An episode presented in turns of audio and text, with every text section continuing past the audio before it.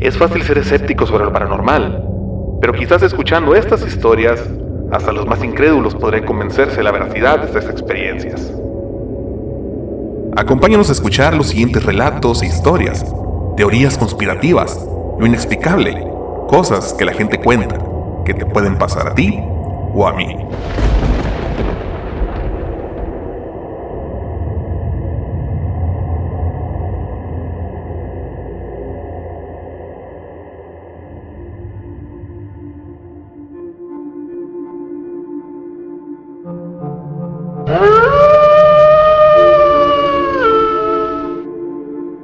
Buenas noches, días o tardes, estimada audiencia. Mi nombre es Alberto Guzmán y te doy la bienvenida a esta primera emisión de Lo que se cuenta.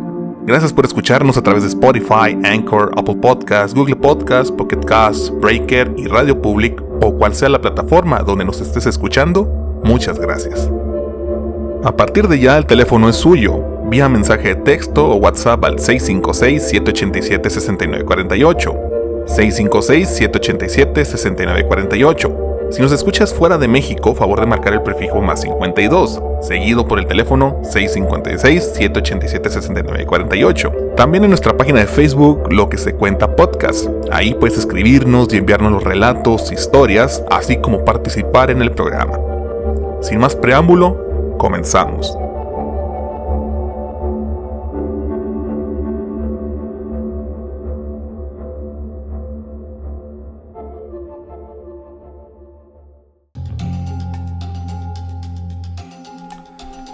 Hace como 30 años que sucedió el horripilante episodio que dejó a Fátima trastornada, tocada para siempre. Pero ella nunca lo olvidó, y es imposible hacerla salir sin compañía por las noches.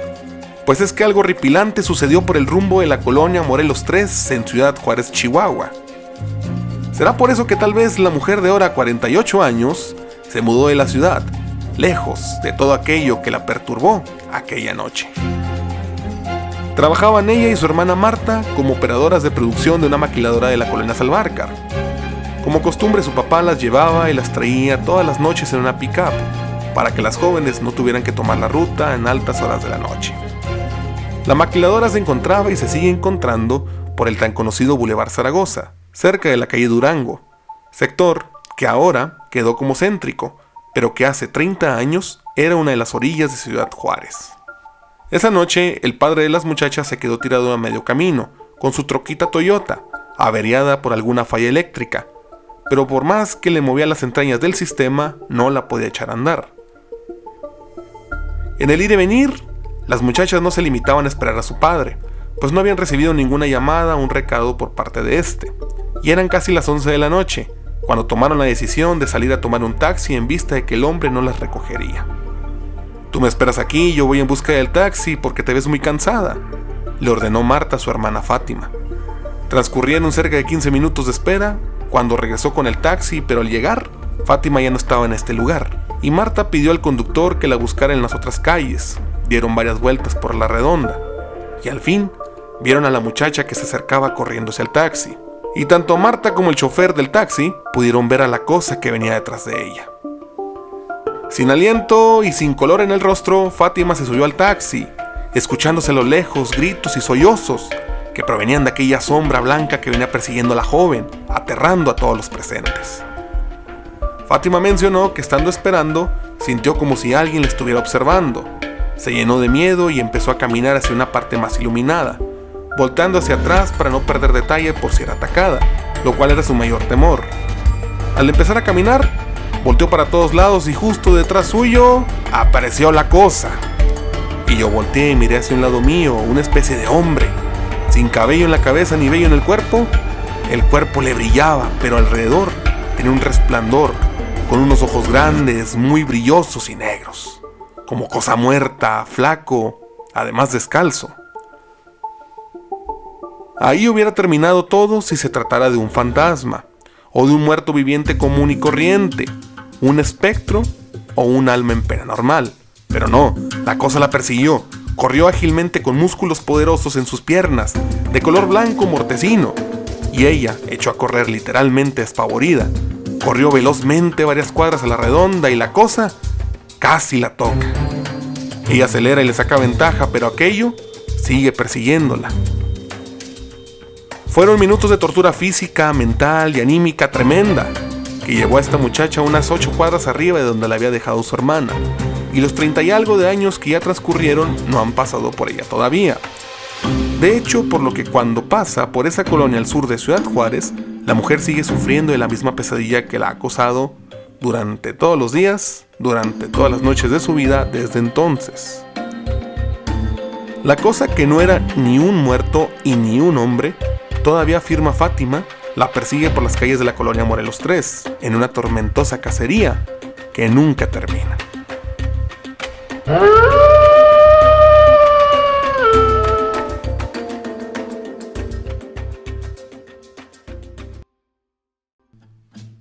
Los mexicanos somos mitoteros por naturaleza.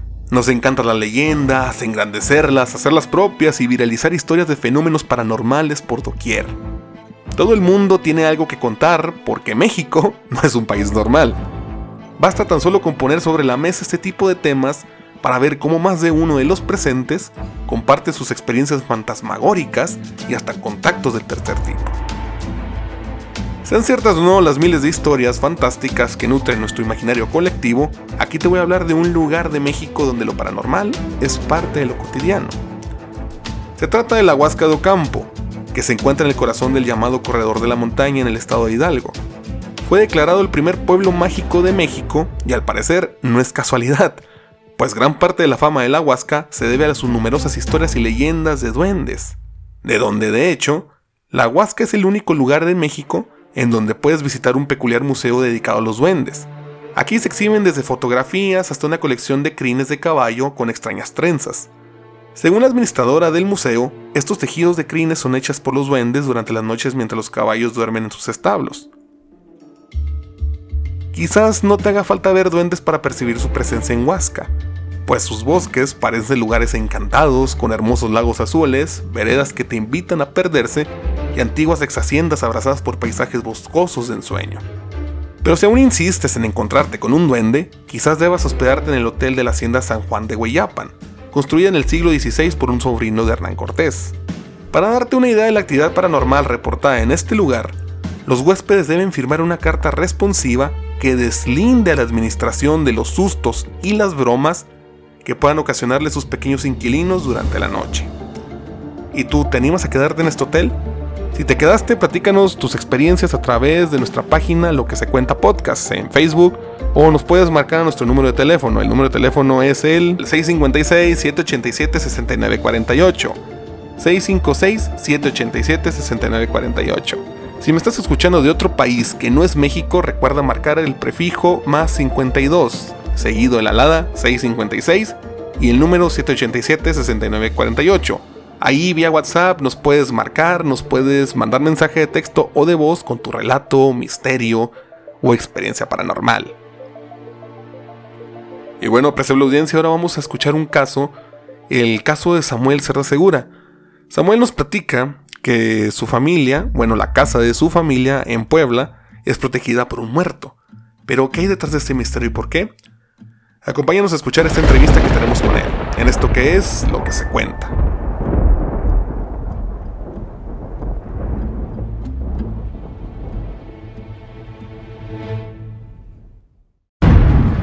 Sammy, ¿cómo estás?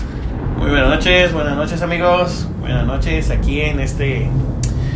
Gracias por la invitación, mi buen Dino, este proyecto nuevo que traes entre manos, muchas felicidades, cabe, cabe aclarar de antemano. Gracias por invitarme, pues aquí estamos. Traigo una bonita anécdota que surgió ahorita, me acordé ahorita, mejor dicho, que estábamos platicando. Como pues saben, aquí me vino a visitar y salió este esta pequeña historia. Sí, sí, me dejaste. A ver, estamos platicando algo acerca de que tu abuelo, que se le apreció el diablo, y luego que, que los campesinos y la madre. Y te dije, oye, ¿sabes qué? Espérame, déjame conectar el equipo primero y ahorita me platicas bien cómo está el pedo. a ver, ¿cómo, ¿cómo fue esto? A ver, ¿cómo pasó? Cuenta la historia, güey, de mi, de mi abuela. Esto es lo, lo, que te conté ahorita, las dos historias que te conté ahorita son por parte de la familia de mi abuelo. Sí. Y lo que te voy a contar ahorita es por parte de la familia de mi abuela, que es a donde prácticamente pues, toda la familia ha convergido. O sea, de la familia de mi abuelo casi no nos llamamos. No, no es que no, no es que no convivamos. sí convivimos y todo. Pero la casa donde vivimos actualmente es un terreno que fue heredado por la familia de mi abuela, a mi abuela directamente. Eh, cuenta la historia, güey, de que a mi familia, a la que se quedó en la casa y en el, en el rancho, la cuida un muerto. La cuida un muerto. Esa es la historia. Cuenta la historia de que a esa familia, a mi familia la cuida un muerto. Ah, cabrón, o sea, ¿cómo, que, cómo llegó el muerto? ¿Cómo? Ay, esa es la parte interesante. A ver. Ahí te va. Dicen. te- primero te voy a contar los hechos y las cosas que han pasado a gente malintencionada que ha llegado a la casa. Ok. O sea, porque el, el- esa- ese muerto nos protege como tal. Eh, conéctalo encima de las otras, de la serie. Ah, desconéctalas entonces. Sí, el. Como tal. Bueno, ya me dio un chingo de curiosidad. Ahorita editas eso.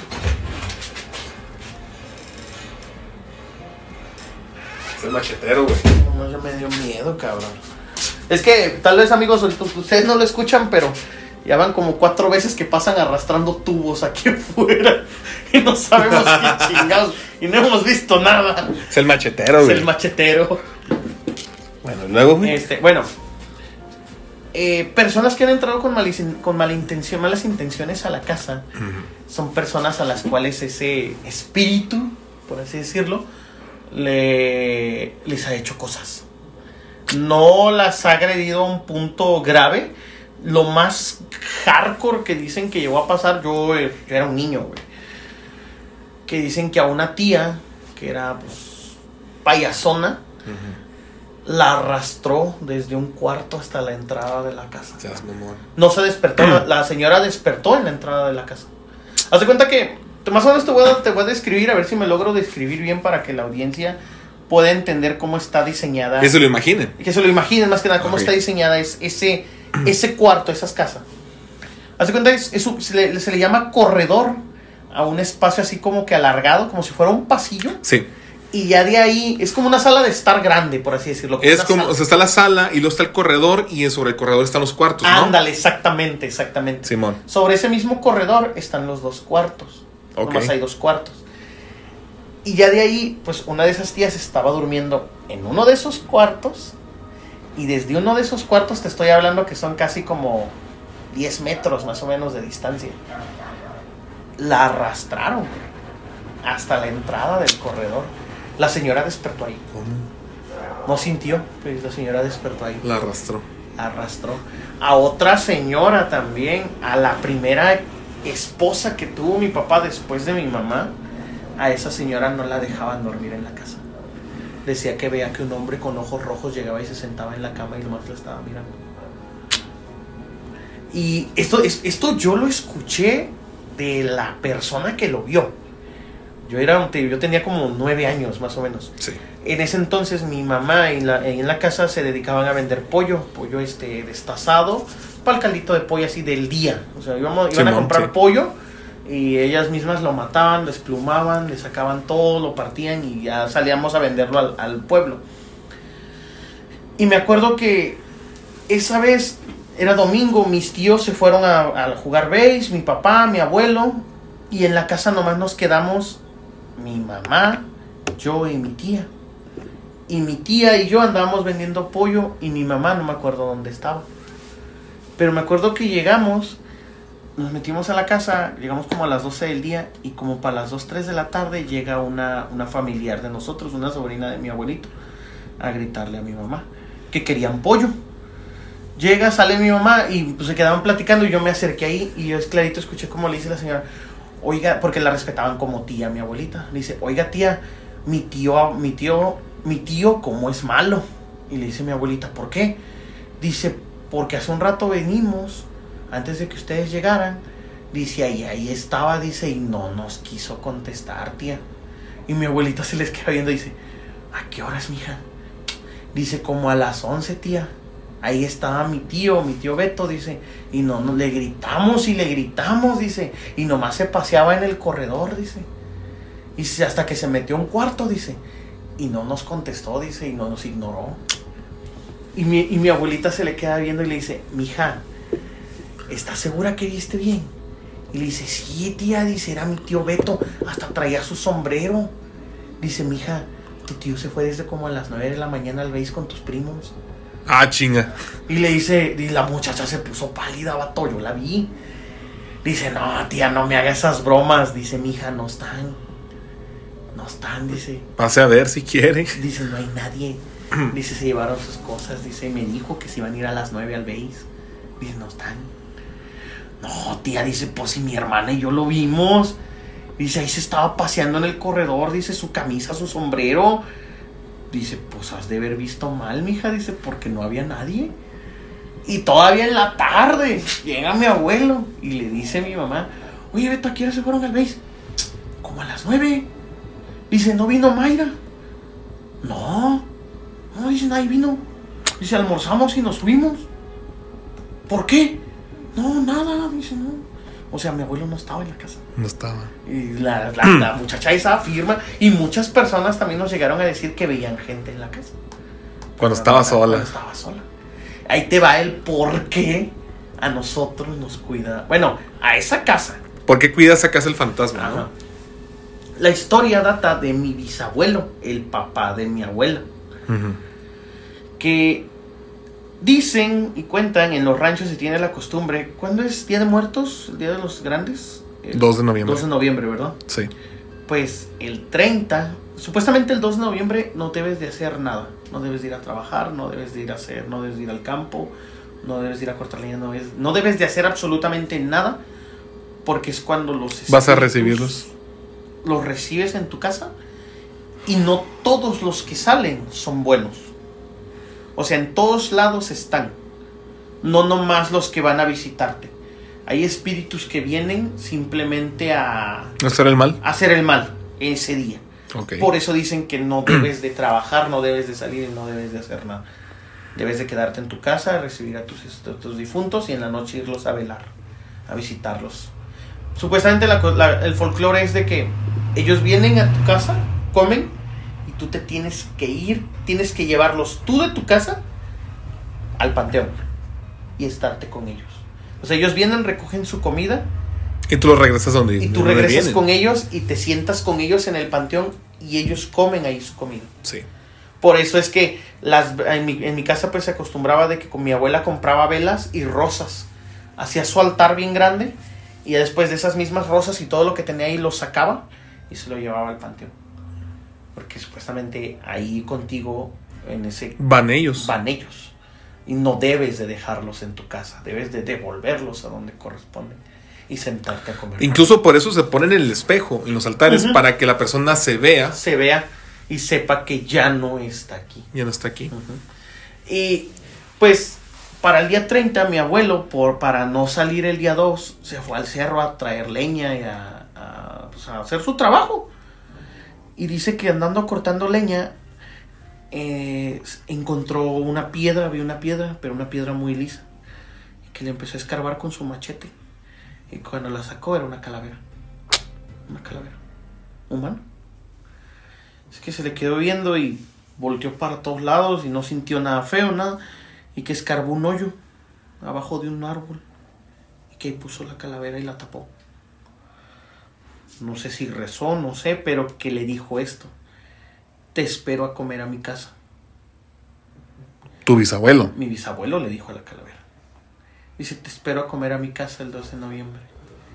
Dice, con la única condición de que tú cuides a mi familia. Ahí quedó todo. Mi bisabuelo se devolvió a su casa, pero a mi abuela no le dijo nada, a mi bisabuela no le dijo nada. Nada. Todo normal. El día 2 de noviembre mi abuelo se fue al, se fue al panteón a limpiar las tumbas y mi abuela se quedó en la casa haciendo la comida.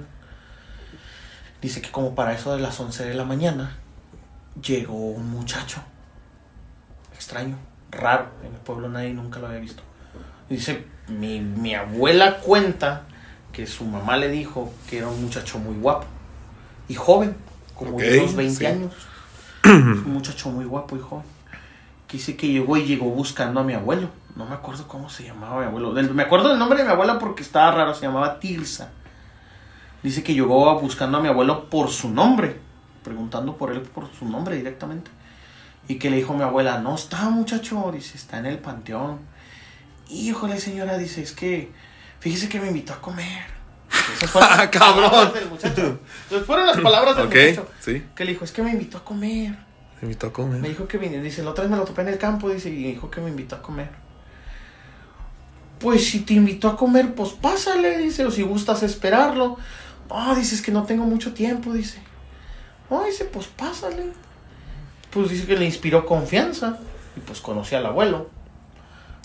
Porque lo, lo- o sea, lo, llegó buscándolo directamente a él y por su nombre. Sí, por el nombre. por o sea, el nombre, o sea, llegó a la casa y por su nombre. ¿Y cómo sabía que vivía ahí? Ajá. Y dijo, pues lo ha de conocer o algo. Llegó, le dio de comer y el, el muchacho comió re bien. Que el último se levantó, dio las gracias, muy rica comida. Y dice que lo último que le dijo ese muchacho a, mi- a mi bisabuela fue, dígale a su esposo que gracias por la comida y que yo voy a cumplir con lo que él me pidió. Que no se preocupe. Dice que mi abuelo, dice que, dice que mi bisabuela se quedó así como que, ok, pues yo le Sí, digo. pues como un favor cualquiera. Ajá, un favor Sí. cualquiera. Pues yo le digo. El muchacho agarró camino, se fue. Nunca nadie más volvió a saber de él. ¿Quién fue? ¿Quién sabe? Llega mi abuelo en la tarde, más tardecito, y le dice, oye, vino a comer tu amigo. Y mi abuelo así sacado de onda. Chinga, ¿cuál amigo? Chinga. Y le dijo, pues un muchacho que te encontré la otra vez en el cerro y que lo invitaste a comer. Y mi abuelo todavía sacado de onda. Chinga, ¿qué te dijo? ¿Qué? Pues nada, que, que, que tú lo habías invitado a comer, que te lo topaste en el cerro y que tú lo habías invitado a comer y, Sí, sí. y que él iba a cumplir con la parte del trato que le habías ofrecido. Y mi abuelo no captó el pedo, no captó la onda en el momento, sino que, ah, ¿y qué más te dijo? No, pues nada, nomás eso. ¿Y dónde está? Pues se fue, comió y se fue. Comió re bien y se fue. No, ahí quedó todo. Sino ya días después, mi abuelo se acordó de ese pedo, de lo que había pasado. Y por eso cuentan que a mi familia y en mi casa un, un muerto nos cuida. A personas que llegan malintencionadas a quererle hacer algo a la casa, son personas que no las deja estar en la casa. No las agrede, pero sí las espanta. Los espanta de una u Las otra manera. De, una- de alguna u otra manera no las deja estar en la casa. Está, está random, güey. Está bien raro. Güey, neta que me quedo así como que qué pedo, güey, o sea. Es que en los ranchos te cuentan cada vez muchas historias, güey. Pero, pero fíjate, o sea, el, ese, esa historia, o sea, me- más allá de darme escalofríos, o sea, no me da el escalofrío, no me da el miedo. Me da una ternura, Sí, güey. me da una ternura, me conmueve, me es así como que, o sea, qué chingón, que qué bonito, y, o sea, el agradecimiento que tiene la persona. Sí. El, o sea, eso, que vaya, toque la puerta y eso, porque está agradecida porque tu abuelo hizo un gesto de ir a darle Una, una sepultura, exact- un lugar de reposo. un lugar de reposo. Más que nada. Y todavía le dijo, te invito a comer el 2 de noviembre. Ajá. Entonces, una invitación, o sea, de cómo tu abuelo tuvo el corazón de invitar a alguien que... Un perfecto desconocido. Un desconocido, exactamente. O sea, y, y- y tal vez más allá del- de la creencia, más allá, más allá de tus creencias, porque a pesar de que digo, puedes pasar toda tu vida sin ver nada Exacto. y tener la mayor fe del mundo. Y, pueden, y puedes pasar toda tu vida con suceso tras suceso tras suceso y puedes seguir sin creer. Pero más sin en cambio te digo, más allá del será cierto o no, yo te invito amablemente que vengas a mi casa A comer. a comer. Y lo hizo de corazón tu abuelo. Ah, exactamente, o sea, lo hizo de corazón y él le dijo, nada más te pido de favor que cuides a mi familia. Ven y come a mi casa, ven y estate en mi casa, pero nada más cuida a mi familia, o sea, un gesto de humildad que tal vez ese Ándale, ser, ese ser no tenía por qué, me invitaste a comer, te lo agradezco, pero yo no puedo cuidar a tu familia porque yo tengo otras cosas que hacer. No sé, o quiero descansar. Pero más sin en cambio, tal vez ese ser fue de, mi gratitud es grande y... tú- Nunca había recibido algo así. ah, nunca había recibido algo así de alguien y tú me, me brindaste esto y ahora yo voy a cuidar a tu familia. O sea, eso, o sea, no sé el del, del, ¿cómo se dice? De darte escalofrío como que se una- te da esa ternura de la sí. humildad que hubo. Ajá. Y cómo, oye, y por ejemplo ahí sigue, siguen sucediendo cosas, algo así. En mi casa, a mí, a mí como tal, yo que vivía ahí hasta los 13 años, nunca llegué a ver nada. Es que a esa edad, pues a esa edad eres niño, eres pre niño, preadolescente, te da miedo la oscuridad. Sí, sí. O sea, yo no salía de noche así más. Al patio, la parte de atrás, yo no salía. Porque pues estaba oscuro. Me quedaba yo donde había la luz. Y pues aparte había pues animales peligrosos. Pero así como que yo viera cosas extrañas en la casa, no. Nada más. Lo más cabrón que llegó a pasar una vez fue de un nahual. El nahual que, Que llegó un nahual a la casa y nosotros en la casa siempre hemos tenido... Pues en un rancho se acostumbra a tener de 8 a 9 perros, cabrón. Y teníamos un montón de perros y me acuerdo que ya estaba el rumor de que un nahual bajaba de un cerro a atacar a, atacar a los perros. No bajaba por otra cosa, bajaba a molestar a los perros y a molestar a las casas, a intentar entrar en las casas, pero nunca lo hacía. Y esa noche me acuerdo que el pinche nahual llegó a la casa, a mi casa, y los perros se le echaron encima y me acuerdo que yo, yo de lo que me acuerdo estaba yo bien chavito, yo bien chavillo. Me acuerdo mucho que de repente el ruido me despertó, pero del azotón de la puerta. Que entra mi abuela con su fondo de vestir, el que se ponen abajo del vestido, las señoras ya grandes, en su fondito y en una, una, una tirantera. Entra y le dice a mi, a mi, y entra mi abuelo detrás de ella con el machete en la mano. Y cierran la puerta y los perros traían un ruidajazo afuera. Horrible, se oía bien feo eso. O sea, se estaban madreando a algo Sí. gachote. Y me acuerdo que en, en ese tiempo en la casa teníamos dos armas, una, dos remitas, este, una calibre 12 y la otra no me acuerdo qué calibre era, esos de cartucho grande. Y me acuerdo que entra mi abuelo y le dice a mis tíos, las escopetas, rápido. Me acuerdo que a mi tío le da una escopeta a mi abuelo, le mete el cartucho, se agarra a otros, mi otro tío agarra el otro cartucho y me acuerdo que uno de mis tíos se abrió la ventana y, y sacó la escopeta. Pero no le disparó porque los perros se lo estaban madreando, o sea, le iba a dar a un perro. Sí. Me acuerdo que en una de esas mi tío disparó, pero hacia los árboles, hacia allá. Pues, yo me acuerdo que me tapé los oídos. Y me acuerdo que mi tía me aventó así para la cama y me dejó así en la esquina y yo me acuerdo que estaba así. Y en una de esas, mi, mi- lo- el ruido ese que se oía afuera se fue saliendo, los perros se lo fueron sacando, lo fueron sacando, lo fueron sacando. Y dice mi abuelo, vamos. Y abren la puerta a mi abuelo y sale con la rémita, mi, mi otro tío con la, eh, la rémita también y mi otro tío con el machete en la mano. Y salen los tres y me acuerdo que mi tía, sí- mi tía y mi abuela cierran la puerta. Y eso sí me acuerdo muy bien porque me acuerdo que las dos estaban en la puerta, detrás de la puerta, y las dos estaban rezando. Estaban rezando, rezando, rezando, rezando. Y nomás se oía el ladridote de los perros, a madres, cómo sacaron esa cosa y se la fueron llevando, llevando, llevando de fuera del pueblo y, y hasta que lo perdieron. Y me acuerdo que mi tía fue la que se asomó y me dice, es que ¿dónde está mi papá? Y dice mi mamá, ahí vienen. Y o sea, yo trato de imaginarme la situación porque yo no lo vi. Y nomás dice, ahí vienen todos los perros con ellos. O sea, y me imagino a mi abuelo, a mis tíos caminando con los perros detrás de ellos. Y esa cosa se fue, la sacaron. Y me acuerdo que al día siguiente salgo y, habí- y al lado de la puerta donde se veía el desmadre había unos rosales que tenían unas plantitas que tenían mis tías y mi abuelita. Estaban totalmente destruidos, güey. O sea, totalmente hechas pedazos. O sea, ahí se agarraron a esa cosa. Ujú. O sea, te digo, nosotros teníamos ocho perros. El vecino de contraesquina tenía tres, pero unos pinches perrototes grandísimos. Y luego la vecina de enfrente tenía otros cuatro. Otros cuatro ahí. Todos los perros de los vecinos llegaron a madrear esa cosa ahí a la casa. Pero no, no supe qué fue ni nada. Eso fue lo más, así, más escalofriante que llegué a ver ahí en mi casa, en Puebla. No, pues está buena la historia del fantasma. Y no, es que digo, tiene su, tiene su cosa bonita, güey. Sí, sí, sí, o sea, es como que conmovedora. La Ujú. verdad sí está conmovedora la historia. Bueno, pues yo creo que con esto terminamos.